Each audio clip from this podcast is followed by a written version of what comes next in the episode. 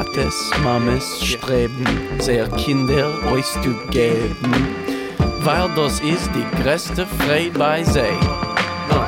Bonsoir et bienvenue sur Yiddish Heint, l'émission bimensuelle de la Maison de la Culture Yiddish avec moi, Charles Feinberg. J'ai ce soir le plaisir d'avoir avec moi au studio Gitale Milchberg. Bonsoir Gitale. Bonsoir. Gitale est enseignante à la Maison de la Culture Yiddish en premier niveau du Yiddish et notamment elle vient de sortir un livre de référence non seulement pour le monde du Yiddish mais pour tous ceux qui s'intéressent aux proverbes du monde. Quand les mots parlent, édition Bibliothèque Medem 2019. Et Gitale, donc ce livre qui est paru tout récemment, euh, a eu, euh, euh, il y a eu une soirée de, de, dédiée l'apparition de ce livre il y a quelques jours à la Maison de la Culture Yiddish. Et on est ici aussi ce soir pour évoquer un peu, un peu plus en détail le, le travail et la naissance de ce livre et, de, de, de, ta vie qui, qui t'a emmené à écrire ce livre. Alors, Guitale, d'où vient le Yiddish dans, dans ta vie? je suis née dans une maison à Buenos Aires, Argentine, où mes parents, entre eux et avec nous, ne parlaient qu'en yiddish. Oui, et, donc à Buenos Aires, vous avez euh, parlé quel yiddish à la maison? Bon, c'était le yiddish standardisé, ou le yiddish qu'on peut dire littéraire, celui qu'on apprend aux enfants. Mais est-ce que c'est normal de parler une, le yiddish standardisé, normalisé à, à Buenos Aires? Oui, parce que comme mon père, il était il avait dédié sa vie à l'enseignement de l'Yiddish. Donc, euh, la langue qu'il utilisait pour parler aux élèves, c'est celui qu'on a parlé aussi à la maison. Donc, le Yiddish Heimish qui devient le Yiddish standardisé. Oui. Mais c'est quand même euh, pas tout à fait mm, régulier d'avoir, d'avoir de telles conditions. Euh, pour moi, c'était régulier parce que je n'ai pas connu autre chose. Pour moi, c'était le Yiddish normal. Mais je sais que ses amis qui étaient nés dans la même ville que lui, Blisk, Litovsk, ils parlaient différemment. Mhm. Quand j'allais chez eux, j'entendais des différences dans la prononciation notamment. Et lui, comment est-ce qu'il est qu'il a commencé peut-être à, parler le, le standardisé? Ah, ça, je ne sais pas parce qu'il a commencé certainement avant ma naissance, mais je pense que dans tous les établissements scolaires, on parlait comme ça, donc euh, il a dû se faire. Et après, c'est devenu normal. Et, chez eux, et à la maison, avec ma mère, il ne parlait que comme ça. Ah, donc, donc ta mère également, elle a parlé euh, le yiddish standardisé. Oui. C'est passionnant pour moi parce que euh, le, le, yiddish qu'on entend actuellement à la Maison de la Culture Yiddish, par exemple, c'est du yiddish standard, mais souvent il y a des accents différents qui arrivent et, et qui justement se réclament d'une parfois même d'un statut supérieur au Yiddish standardisé, parce que ça a ce côté authentique, de, ce côté heimish de, mm. de Yiddish. Mais chez vous... dans les écoles, il faut euh, normaliser dans le sens que tout le monde va parler de la même façon. Il y a des, des, élèves qui, qui venaient de, de maisons d'origine différente. Donc, euh, c'était pas possible de pouvoir parler chacun différemment. Bien sûr, c'est ça, c'est ça l'idée derrière la standardisation des langues en général. Mais normalement, en effet, le Yiddish a connu un processus de standardisation qui est, qui, qui est parallèle à la standardisation des, langues nationales, mais puisque ce n'est pas une langue nationale non plus, c'était euh, bien entendu euh, euh, un processus autre aussi. Mm. Mais, hum, Les de l'école, il y a des élèves qui parlaient comme ça à l'école, et chez eux, avec leurs parents, ils parlaient légèrement différentes, avec des accents, accents différents. Donc on parle maintenant, on, est en train de parler d'une école, mais de, quoi, de quelle école s'agit-il? Bon, et mon père avait consacré sa vie à la création, à la diffusion de la langue yiddish, et pour ça, comme il, avait créé, lui et avec des amis à lui, un réseau d'écoles, les écoles Shalom Aleichem, quelques-unes à Buenos Aires et aussi à Montevideo. Et je, crois qu'aussi au Brésil, mais je ne suis pas vraiment sûre. Mais à Montevideo, oui, et à Buenos Aires, il y avait trois écoles Sholem Aleichem. Et puis, il y avait aussi une école intégrale, Ramat Shalom, une colonie de vacances, Kinderland. Et, tout ça parmi encore d'autres écoles juives, n'est-ce pas? Oui, donc c'était un réseau d'écoles qui a été géré et créé par la Zwisho Central Weltliche Jiddische Schulorganisation, donc organisation centrale d'écoles juives laïques. Et il y avait beaucoup de gens autour et dans cette organisation qui ont permis de créer ce réseau d'écoles. Donc, euh, ça c'est Buenos Aires. On parle de quelles années maintenant? Bon, bon, ça a commencé avant ma naissance, je ne sais pas exactement quand. Je crois qu'au départ, c'était les écoles Borohov, et après, c'est devenu les- le réseau d'é- euh, d'écoles Sholem Aleichem. Et je, je peux dire qu'il y avait beaucoup d'élèves. Quand j'étais élève, euh, à l'époque où j'ai étudié là-bas, il y avait dans l'école centrale, en, tenant compte des différents services le matin et l'après-midi, et tous les niveaux, kindergarten, l'é- l'école les jardins d'enfants, l'école primaire et l'école secondaire, il y avait 2000 élèves là où j'habitais l'école centrale. 2000 élèves donc pour un- une école de Talmud Torah, euh, sauf que ce n'était pas du tout non, du non, Talmud Torah. non, non, non, non, c'était une école laïque. Oui. Oui. Une, une- école laïque dans une communauté, c'est, la, la communauté de Buenos Aires, Buenos Aires c'était l'une des plus grandes communautés juives euh, au monde à cette époque, n'est-ce pas?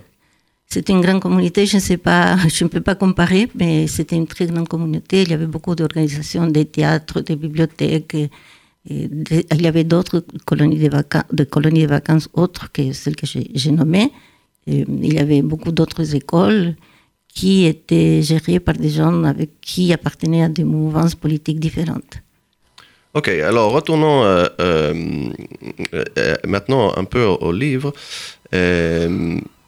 Comment le projet de ce livre est né? Comment le, le projet de, de ce livre, qui est, je dois dire, en effet, donc, qui s'appelle Quand les mots parlent, et, qui est en réalité une, un dictionnaire qui rassemble, euh, ou un, un- un livre de référence en fait, c'est pas vraiment un dictionnaire, euh, ou peut-être si, un dictionnaire qui euh, rassemble, ressemble, qui rassemble euh, les proverbes yiddish, une quantité incroyable de proverbes il a le nombre, c'est marqué, c'est le, le dernier numéro qui est à la fin du livre. Ah ouais, il y a Parce même qu'ils sont numérotés, tous les proverbes yiddish. tous les Mais, proverbes mais yiddish ce qui est numéroté, c'est les, que les proverbes yiddish, pas les proverbes du monde. Oui, donc justement, on va décrire un peu comment ce livre est, est- est conçu et construit. Donc il y a 4861 proverbes yiddish dans ce livre, arrangés en ordre alphabétique Yiddish. selon l'alphabet yiddish. Ouais. Mais en tout, il y a, je crois que 15 000 non-juifs.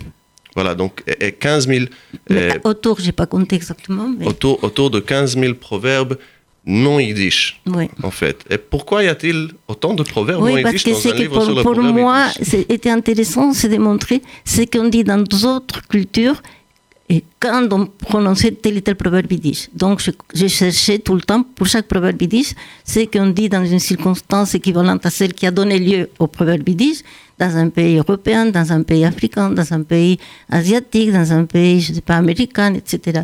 Et voir et comparer tout était intéressant aussi. Ça permettait de mieux comprendre les propres proverbes et, c'était des fois il y avait des choses qui avaient plus d'humour, d'autres qui étaient plus différentes. Mais c'était toujours intéressant de voir et faire la comparaison. Et la comparaison permettait de mieux comprendre le, que les proverbes de sa propre culture.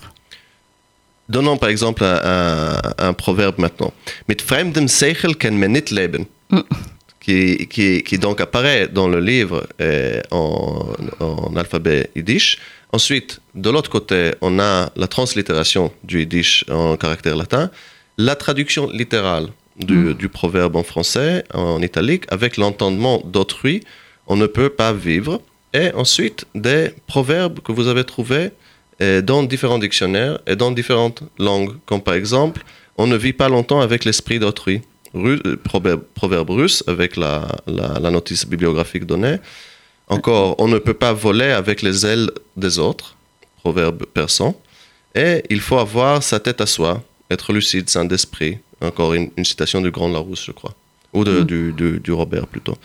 Donc, euh, une- en fait, dans ce livre, on trouve une espèce de. Moi, je le vois comme une triangulation des proverbes yiddish. Comme, comme, comme ce, ce procédé qu'on qu'on opère en, en- physique, en astro- astrophysique, pour calculer la distance des astres, n'est-ce pas? Où euh, on, on- on prend trois, trois positions différentes sur la Terre pour les observer. pour pouvoir euh, détecter les- entre les, les- les- les- différents calculs qu'on qu'on fait, on, peut, on arrive mieux à, à- à trouver le sens exact de ce que c'est. Et Je pense que la comparaison permet de mieux comprendre euh, et quand il y a des, des choses proches et aussi quand il y a des différences, ce qui est propre à chacun. Donc euh, ça aussi c'est important de, de trouver. Mais comment cette idée est, est venue de... Bon, ça c'était un peu euh, comme beaucoup de choses et beaucoup, dans beaucoup de situations un peu le hasard. À l'époque où j'enseignais, j'avais commencé à, travailler à l'école les- avec les élèves de première année en yiddish. Euh, au départ, euh, il y avait dans le livre qu'il suivait un chapitre dédié au proverbe yiddish. Donc, euh, on expliquait les proverbes, quand on, quand on utilise ces proverbes, avec quel but, quelle est la signification. Après, j'ai demandé aux élèves s'ils avaient bien compris. Et tout le monde répondait oui, bien sûr, c'est très clair. Et après, je disais, dans la même situation qu'on vient de décrire en yiddish, vous, en français, vous aurez utilisé tel et tel proverbe français que je ne sais. Et là, j'entendais, ah, donc ça venait de faire tilt. Et j'ai compris que pour bien comprendre un proverbe, il n'y a rien de mieux que de montrer ce qu'on dit dans la culture de la personne qui est en, en train d'apprendre le nouveau proverbe. Et c'est là qu'il comprend le mieux. Donc j'ai commencé à chercher euh, ce procédé pour travailler avec mes élèves. Et après, comme ce que j'ai fait a commencé à grandir beaucoup, c'est comme ça que j'avais décidé de, de le faire au-delà de mes élèves aussi.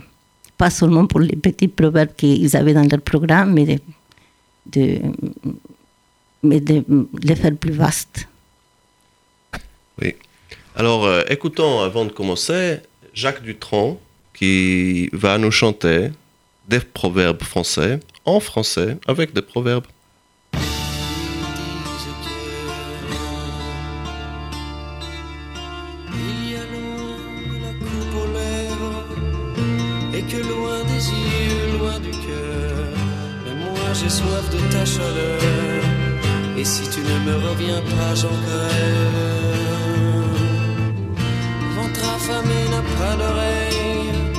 Mais moi j'ai faim et puis j'entends. J'ai faim de toi et je t'attends. Dans la nuit qui porte conseil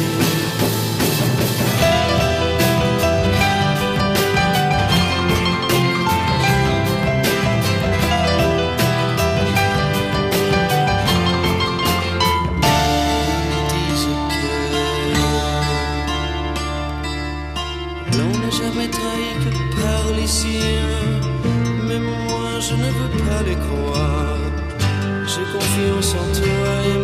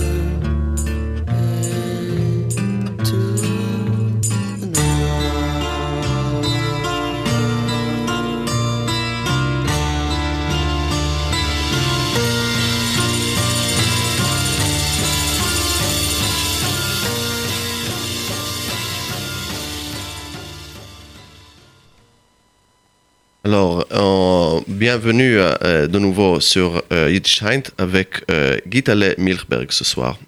On discute de son livre Quand les paroles, Les mots quand, les mots parlent, qui est paru récemment euh, à Bibliothèque Medem, aux éditions Bibliothèque Medem. Et euh, on vient d'écouter Jacques Dutronc jouer avec les proverbes. Mais euh, Gitale, euh, on, on a fait pareil, n'est-ce pas? Hum. Et a écrit des contes basés sur des, Des proverbes euh, euh, en yiddish et, et ensuite traduits en français. Alors, comment est-ce que vous, ça- ça- vous avez procédé à, à mais faire c'est ça? pas vraiment des traductions, mais je cherche des, qu'est-ce qu'on dirait en français dans une situation équivalente. Donc, c'est pas les traductions mot à mot, mais les proverbes français qui expriment à peu près la même idée que les proverbes yiddish qu'on vient d'entendre. Voilà, donc c'est une traduction du conte euh, en conte, en Oui, réalité. mais c'est pas la traduction mot à mot. Pas la traduction mot à mot. Non. Ce qui est, on va discuter un peu plus tard de cette question de traduire, et je- notamment de, de traduire pour. euh, dans- dans- traduit quel est le euh, proverbe français qui exprime à peu près la même idée que les proverbes yiddish, mais euh, on exprime les mêmes idées avec pas forcément les mêmes mots. Oui, tout à fait. Ok, écoutons-le. D'abord en, yiddish et ensuite avec la, la, la transposition en français. Tu dis. Alors moi, je vais lire le, le- le rôle du narrateur et Gitale va lire les, les proverbes. Lass mir es sagen mit Sprichwörtern. Zwischen Mann und Weib ist nur Gott a Schäufet. Jiddischer und russischer Sprichwort, man, man sagt es äh, auf euch auf Französisch. Zwischen zwei, was schlafen auf fein Kischen, soll sich der Dritter nicht einmischen.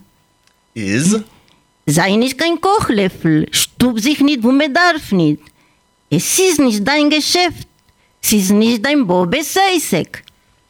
als eins, als eins, was du sollst, nicht verschlagen den. Porlen, wird, nicht teugen. Es wird helfen wie ein Teuten Bankes, wie ein Arbeit an der Wand. Es ist eine ausgeworfene Arbeit. Du darfst es wie ein Loch im Kopf. Es geht nicht, Hotsch zerreißt sich.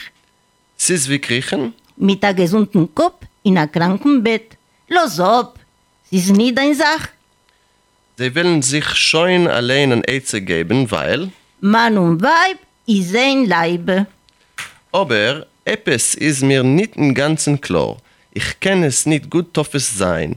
Ich hab dem Chschad, als du mischst sich nicht rein stammer so. Du bist öfter a Schutef zu dem Minion.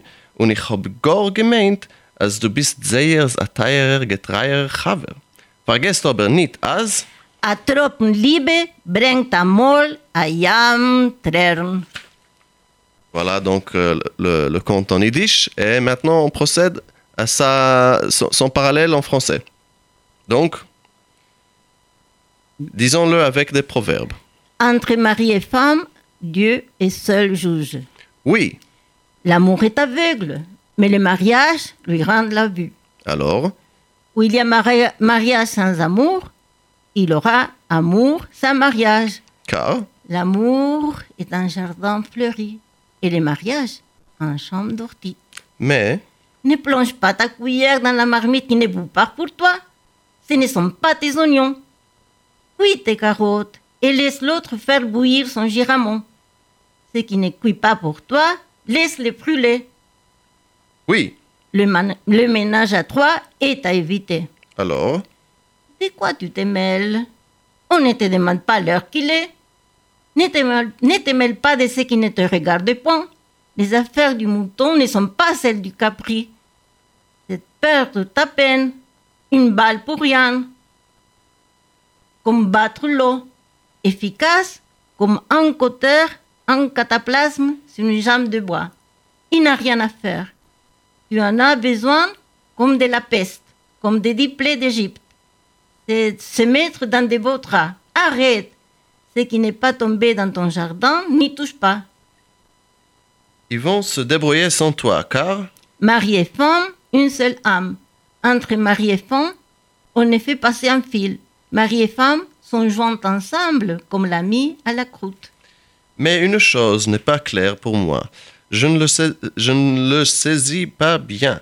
J'ai l'impression que tu, tu ne, ne- pardon, j'ai l'impression que tu ne te mêles de cette affaire sans arrière-pensée. Et moi, je croyais que tu étais de tous deux un ami dévoué et loyal.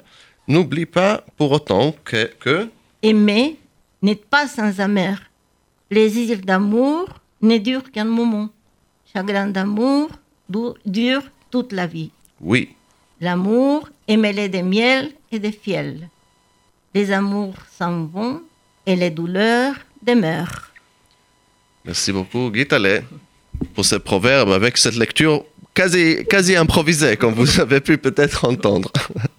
Euh, alors, il y a, moi, quand j'entends ces contes en yiddish ou en français, en connaissant même quelques-uns des proverbes, parce que je connaissais vraiment pas, euh, pas tous, et je me demande combien euh, euh, on connaisse les locuteurs aussi natifs de, telle ou telle langue. C'est- une question euh, très... euh, la question de connaître les proverbes, les dictons, les aphorismes d'une langue, c'est, je sais même pas comment on, le mesure actuellement.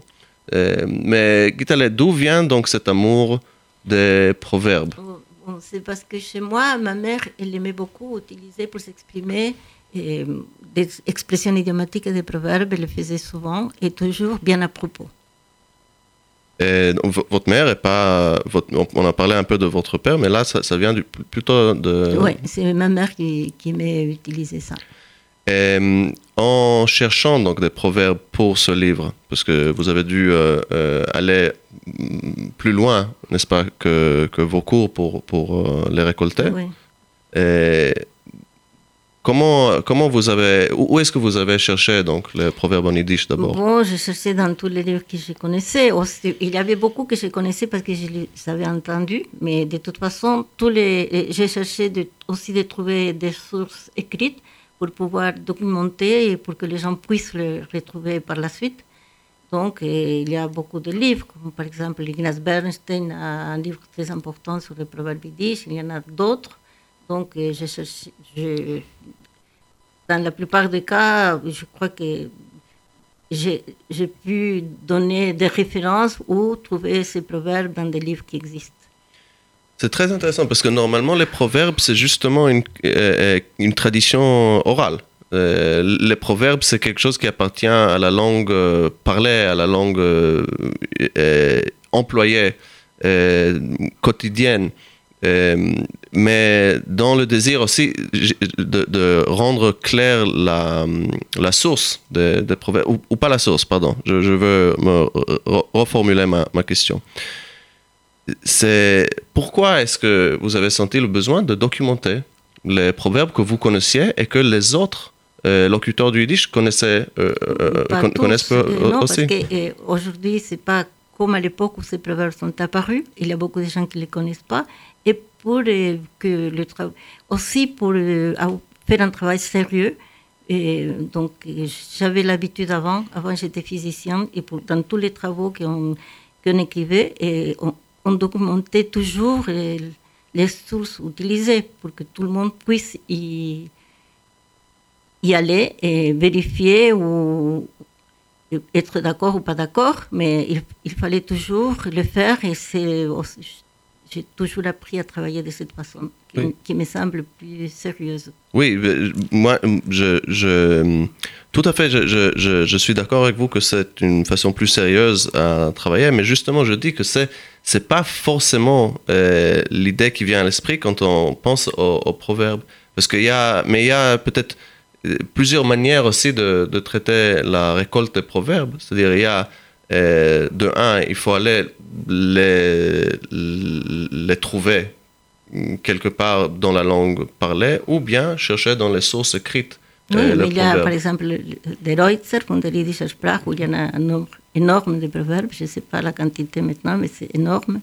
Il y a, comme je viens de citer, Ignaz Bernstein, il y en a beaucoup d'autres. Mhm. Et Shlomo Bastomski, qui est un très grand folkloriste juif. Et, mais- et comment vous avez choisi quel proverbe euh, euh, prendre et lequel laisser de côté?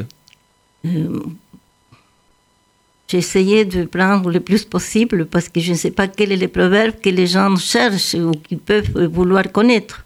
Donc, euh, euh, quand j'ai seulement laissé de côté quand deux proverbes étaient presque la même chose, où il y avait un synonyme, un mot qui changeait par un synonyme, je trouvais que ça, ça portait pas grand-chose.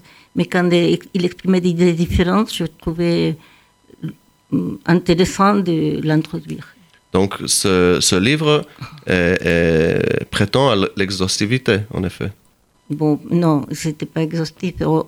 J'ai pas tout écrit, bien sûr, mais j'écris beaucoup. Mais mm, bien sûr que c'est pas tout. Il y a beaucoup de choses que je n'ai pas considérées parce que ça aurait pris encore des années. Bien sûr.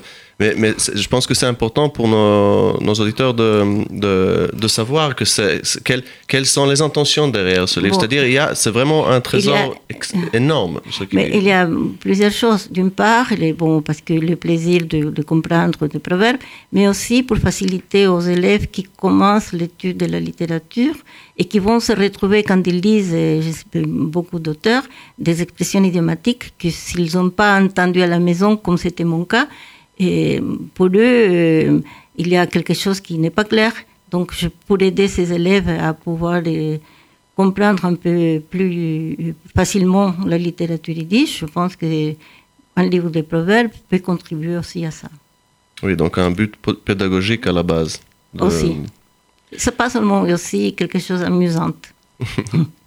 Oui, parce que, et, et par ailleurs, quand vous dites que euh, des fois vous avez laissé de côté s'il y avait un synonyme ou, ou pas, j'ai- j'ai j'ai- j'ai noté quand même que dans le livre, il y a parfois des variantes du même proverbe qui, qui apparaissent, que vous donnez. Oui, mais Ce qui est vraiment, vraiment très, très enrichissant, je trouve. Oui, mais si c'est vraiment quelque chose qui apporte, si c'est qu'elle dire la même chose avec euh, deux synonymes, euh, je en général, je ne le faisais pas. Oui. Mais même si vous dites que voilà une, euh, une étude sérieuse doit être euh, d'avoir ses sources bibliographiques, etc., il y a quand même des proverbes. Euh, euh, oui, il y a des proverbes Qui- où il n'y a pas de sources, mais que je connais par transmission orale, notamment parce que, ma- que j'avais beaucoup entendu à ma mère dire, et je voulais justement parce que c'est pas écrit que ça disparaisse pas. Donc, je trouve que dans ces cas, l'intention était de sauver ces proverbes de, de disparaître. Exactement. Donc il y a, il y a des deux, il y a de Ouais. deux côtés dans ce livre. Euh, et juste par curiosité, vous savez que- quel, quel est le pourcentage plus ou moins de ces proverbes euh, non, de, je n'ai pas de fait maison? le compte, mais la, la plupart sont documentés, mais je ne sais pas, je n'ai pas regardé quel est le pourcentage. Mais il y en a quelques-uns qui sont, que j'ai dit, et quand j'écris NF, c'est les, les, signes- les- ma, mère s'appelait Nesse Finkelstein, donc euh, c'était des choses que j'avais entendu dire à ma mère, et elle, elle disait pas, je l'ai lu dans tel et tel livre, donc elle l'utilisait, et donc j'écrivais que ce sont des choses que j'avais entendues à la maison. Et tous ces proverbes, c'est les euh, euh, proverbes entendus de sa mère, de ta mère, votre mère, pardon. les proverbes que j'ai, qui sont, disons, qui sont documentés comme NF, donc les, les, les Mein Mamen, Mamen, von mein Mames Nomen, oui. Vraiment.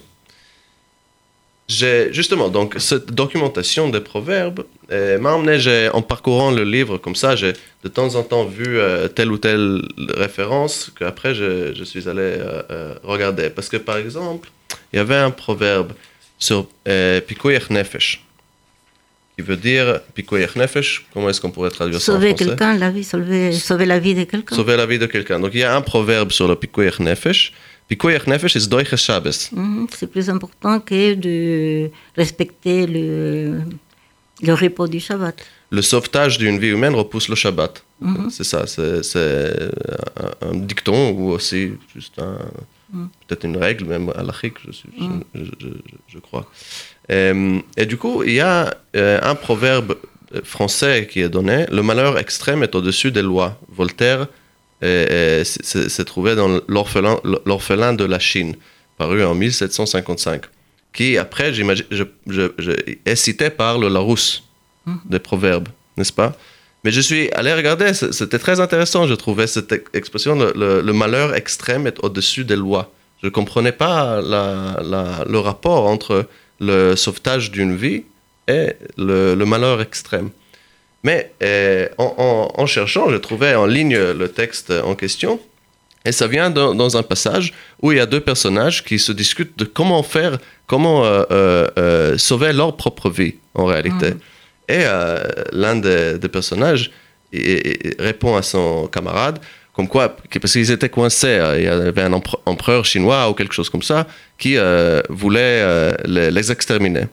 Donc euh, là, le camarade, il propose à ce qu'ils se suicident, ils, se prennent la vie. Et il, il- répond, je t'approuve et je crois que le malheur extrême est au-dessus des lois. J'avais déjà conçu tes desseins magnanimes, Ce- mais seuls et désarmés, esclaves et victimes, courbés sous nos tyrans, nous attendons leur coup. Et c'est ça le, le contexte où apparaît donc le, le- la, les- ce proverbe par rapport à la, à la Nefesh, en réalité. C'est deux euh, personnages chinois de chez Voltaire qui se euh, discutent comment est-ce qu'on va sauver notre propre vie. Et en, en- en proposant le, malheur extrême, donc la, la solution extrême pour, euh, pour euh, survivre à la tyrannie d'autrui. Et je pense que ça aussi, ce, ce- ce- ce genre de, de euh, comment, brassage de culture, c'est quelque chose qui apparaît dans ce livre.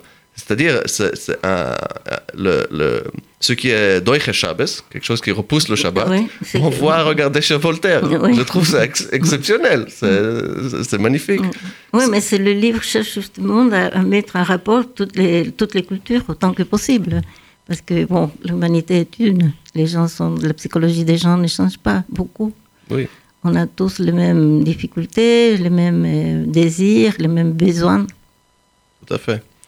Euh, ok, avant de, de continuer la discussion avec euh, Gitale Milchberg, écoutons peut-être euh, maintenant pas une chanson sur des proverbes, mais qui emploie des proverbes. Parce que euh, j'ai cherché pour cette émission de- de- des chansons euh, yiddish euh, qui emploient des proverbes, mais franchement, j'en ai pas, j'en ai pas trouvé beaucoup. Il me semble que c'est plutôt en, en yiddish, on compose plutôt avec des, mm, des, des paroles, euh, je dirais, non aphoristiques, peut-être. Mais du coup, donc, on revient sur la, la chanson française. Ça, C'est une chanson que moi, personnellement, j'aime beaucoup, beaucoup de Yves Montand. Ce monsieur-là, où Yves Montand utilise la richesse de la langue française et, euh, et- notamment des proverbes pour décrire une histoire très drôle euh, de, de, euh, en province. Donc, écoutons Yves Montand, ce monsieur-là.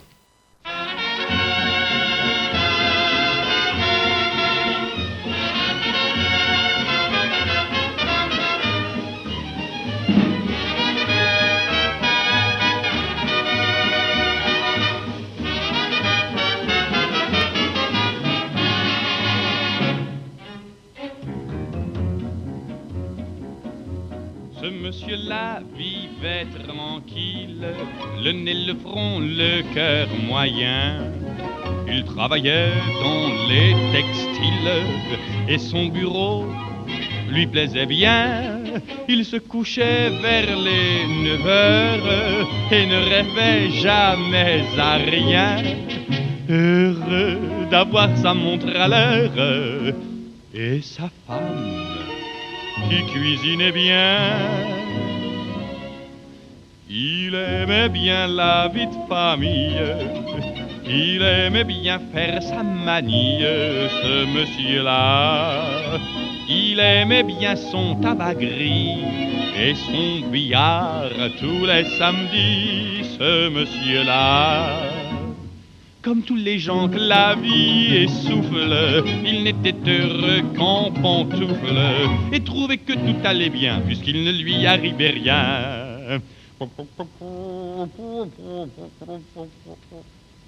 Mais un jour dans sa vie en rose, il est arrivé quelque chose. Qu'est-ce que c'est que ça? Il mit ses lunettes pour mieux voir. Bon sang bon sang bon sang bonsoir, qu'est-ce que c'est que ça? La-di. Ce n'était qu'une lettre anonyme. Mon cher, ta femme n'a... Mon Oh, Je vous demande un peu à, à quoi ça rime. Mais si c'est vrai, c'est embêtant. Tous les mardis, 3 rue Bergère. C'est fou ce qu'il fait mal, ces trois. Et d'abord, qu'est-ce que ça peut faire Puisqu'au fond, ça ne m'intéresse pas.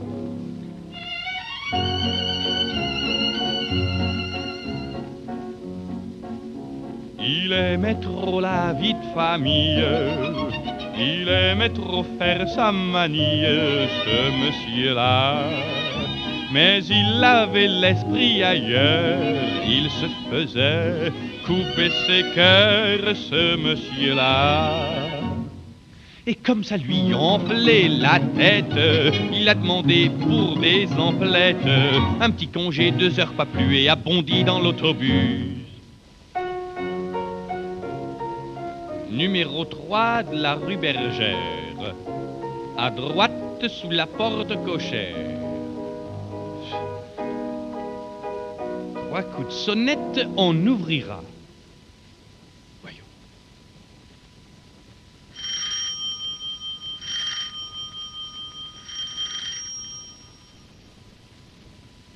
Oh, je vous demande pardon. J'étais sûr que je me trompe. Tonnerre, tonnerre de nom de là, qu'est-ce que c'est que ça? Ce n'était que sa chère Adèle, près d'un monsieur en pyjama, sur une chaise une paire de bretelles, sur le lit une robe en taffetas, sur la cheminée une statue, un bronze du vieux roi d'Agobert, de bons kilos à main tendue.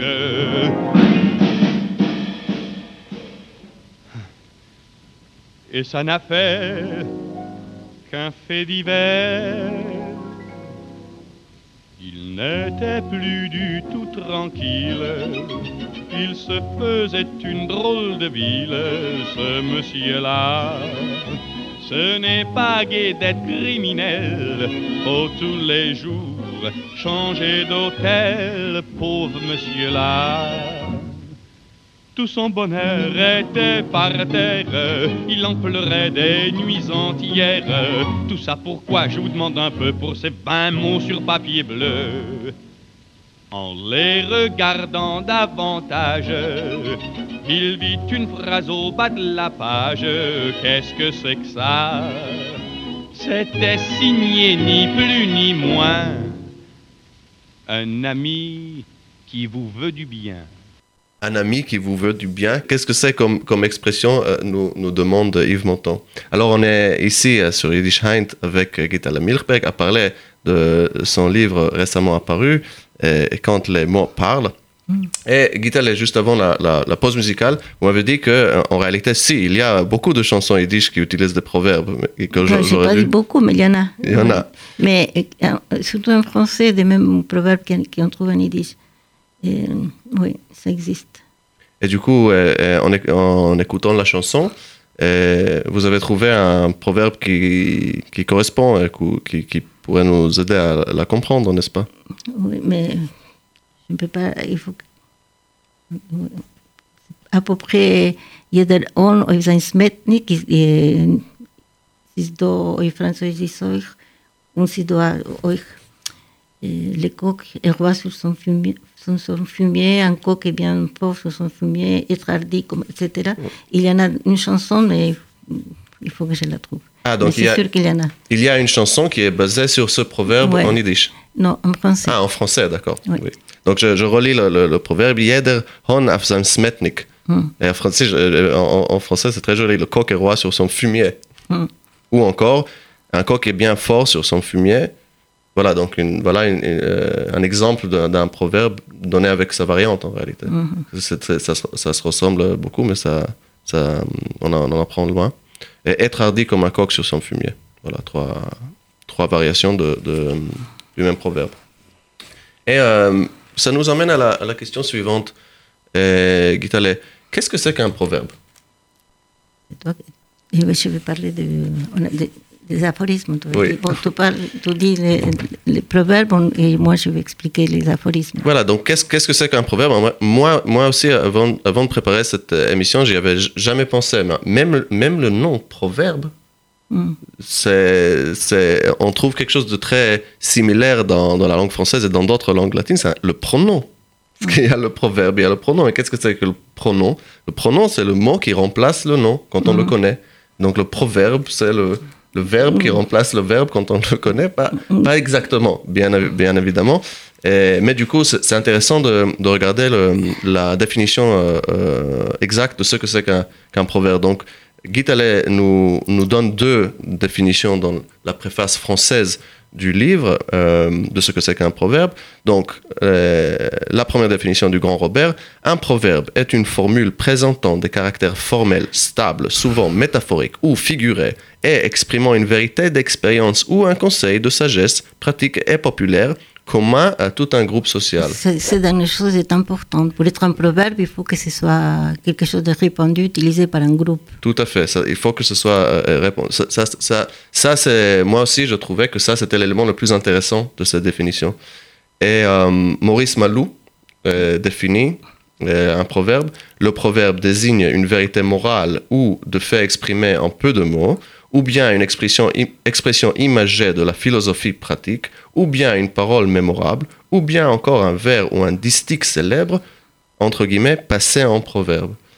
Et lui, donc, il ne donne pas l'idée que ça, ça, doit être euh, bien répondu, mais, mais si, en- en- derrière les mots... Passer un proverbe, ça signifie déjà ça. Voilà, mais, mais, mais il, il- il utilise un- un- une expression pour définir ce que c'est qu'une expression.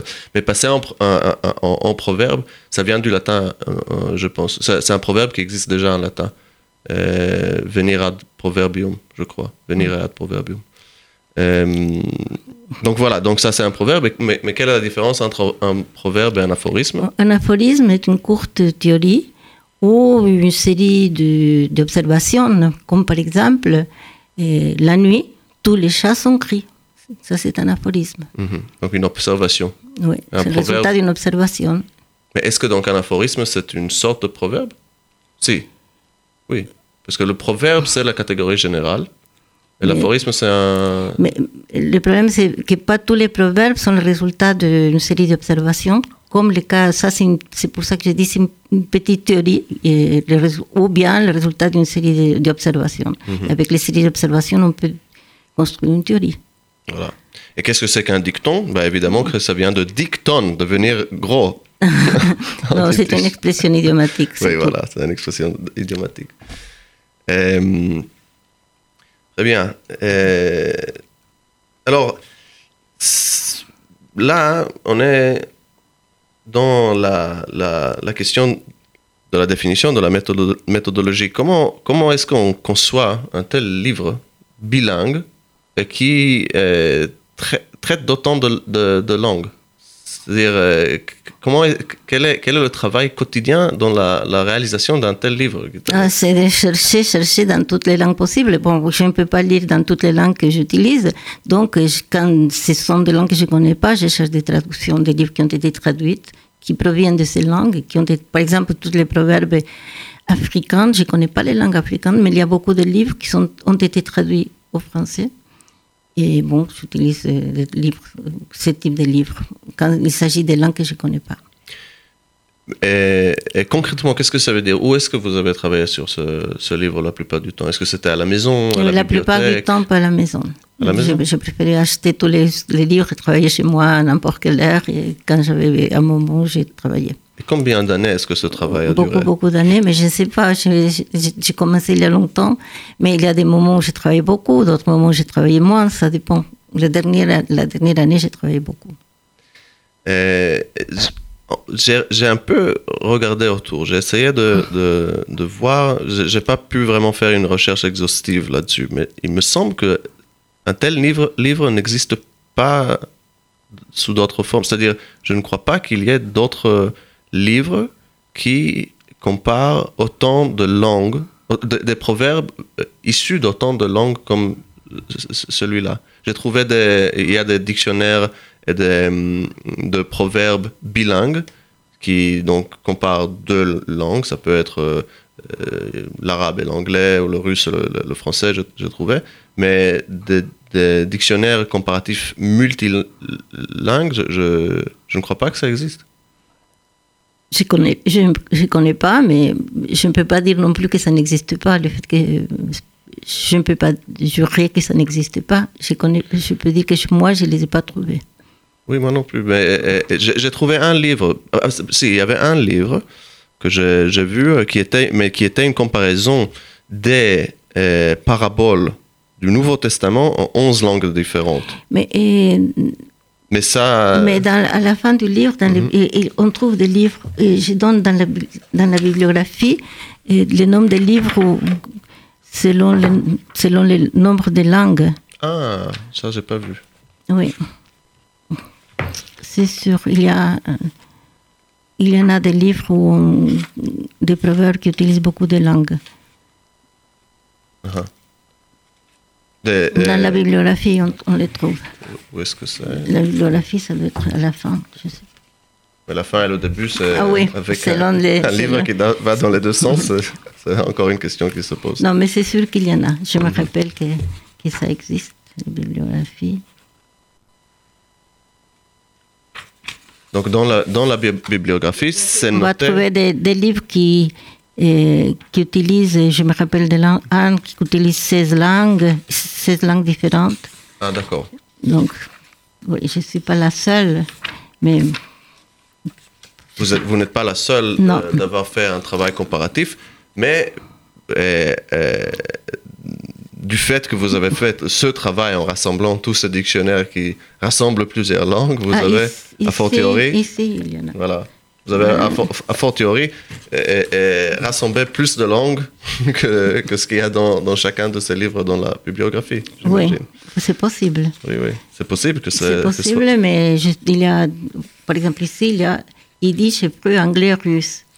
Yiddish, polonais, anglais, allemand. Il y en a, il y en a je ne suis pas la seule, mais euh, je sais qu'il y en a un autre que j'ai utilisé qui, où il y avait 16 langues. Hmm. Il faut le- Ah voilà, je vois. Anglais, allemand, yiddish, danois, néerlandais, latin, français, 29 langues Ouais. européennes. Ouais. Justement, mais 29 langues européennes. D'accord, oui. C'est ça. C'est ça, c'est que la plupart, donc, la plupart des livres sont des comparaisons bilingues entre deux, deux la- langues. Après, il y- en aura d'autres, mais Oui, j'imagine que la plupart se, concentrent sur une aire gé- géographique ou linguistique. Oui, oui, oui. Oui, Unique. ça, oui. Ça, c'est 29 langues européennes, mais c'est beaucoup, 29 langues. Oui, oui, c'est- énorme déjà. Mais l'étude, moi personnellement, quand euh, je, je faisais mes études en linguistique, c'était toujours une question intéressante d'élargir la, la, de de regarder au-delà des frontières déjà esquissées, au-delà des frontières nationales, au-delà même des frontières de. de- Oui, de- là, c'est tous du même continent. C'est l'Europe. C'est donc les. euh, Celui qui, qui utilise 29 langues différentes, ce sont tous des langues européennes. Mais euh, peut-être qu'il y en a des livres comme euh, les livres que nous avons écrits qui utilisent euh, autant ou plus de langues. Je ne peux pas dire que ça n'existe pas. non. Moi, je ne les connais pas, mais ça, cela ne signifie pas qu'ils n'existent pas. Voilà la, la- la- la rigueur scientifique d'une vraie scientifique devant nous. Euh, alors, Guitala, est-ce qu'il y a encore quelque chose que vous voulez nous dire euh, à, à nos Moi, auditeurs moi, ce livre que je veux dire, c'est que euh, je pense que ce livre est une source, une source d'amusement et je pense que ça, c'est intéressant. C'est, il, il faut se permettre des choses qui, qui nous éveillent un sourire et je pense que là, vous allez pouvoir les trouver. Bon, je vous souhaite une bonne lecture et à bientôt. Je suis tout à fait d'accord avec Italie en, parcourant ce livre. Franchement, c'est- juste, c'est un plaisir, euh, c'est- un plaisir juste ben, de lire, de comparer, de réfléchir à tous- tout- tout- toutes ces bonnes choses qui sont dedans. Alors, merci beaucoup, Gitale Milchberg, d'être venu ce soir pour parler avec nous euh, de euh, votre livre paru tout récemment, Quand les mots parlent, édition Bibliothèque Medem. Merci beaucoup, Daniel, notre technicien. Et je vous laisse ce soir avec euh, encore une chanson qui utilise, euh, qui détourne des proverbes cette fois-ci. Et qui sème le vent récolte le tempo de MC Solar. La tempête, récolte Mais les tempêtes. Ici, c'est qui récolte le, le tempo, Ah, euh, ça, un proverbe détourné. Mm. Et une chanson parue en 91, je crois, de MC Solar, que personnellement j'aime beaucoup. Mm. Et merci d'avoir été avec nous et euh, à bientôt.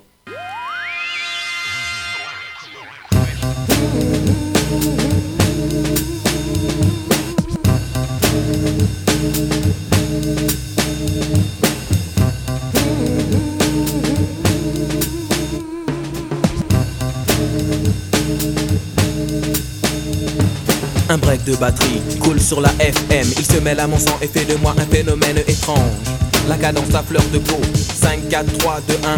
Tempo. Le vent se lève pour dire que mon karma suit la cadence qui me mène au nirvana. Ensorcelé, le pacte est scellé. La beauté du corps sans effort, c'est de danser. On me traite de traite quand je traite de la défaite du silence. Le silence est d'or, mais j'ai choisi la cadence. Une vague, un cyclone, que dit la météo Qui sème le vent récolte le tempo. Qui sème le vent récolte le tempo. Chaque mot, chaque phrase, dit avec emphase. Fait de Claude MC le commando de la phrase. Le tempo est roi dans l'arène musicale. Les rênes sont à moi, torero, lexical, matador. Pour la mise à mort après le corps à corps. Alors fais un effort, remue ton corps plus fort. On est d'accord, pas de temps mort, mais sache pourquoi. Parce que le tempo est roi. Le paramètre est paranormal. Que dire, que dalle. Claude MC s'installe, ancré dans les annales. Exemple, le rock, la salsa, le twist, le reggae. Petit à petit, sans faire de bruit, se sont imposés. Car qui sème le vent récolte le tempo. Le tempo.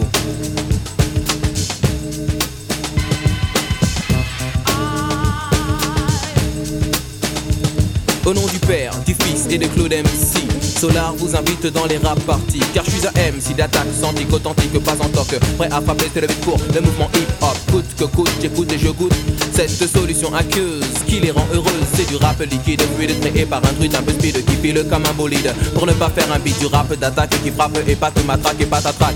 Plus de temps tu claques, suis MC des Carpates, un MC. Véridique authentique sans aucune panique, prêt à frapper sur le. Alors mon ami, écoute bien cette musique, car qui sème le vent récolte le tempo. Le pédagogue nom de code Solar ou Claude MC te propose d'écouter ceci qu'on appelle les voyelles des consonnes, les consonnes. La musique est bonne, je prends souvent le temps d'aller de l'avant. Je ne perds pas un instant, car c'est de l'argent. L'argent ne fait pas le bonheur, fait-il le malheur? L'essentiel est d'être à la hauteur. Pas de morale sur ces quelques mots. Qui sème le vent, récolte le tempo. Sème le vent, récolte le tempo. Le tempo. Le tempo. Le tempo. Le tempo.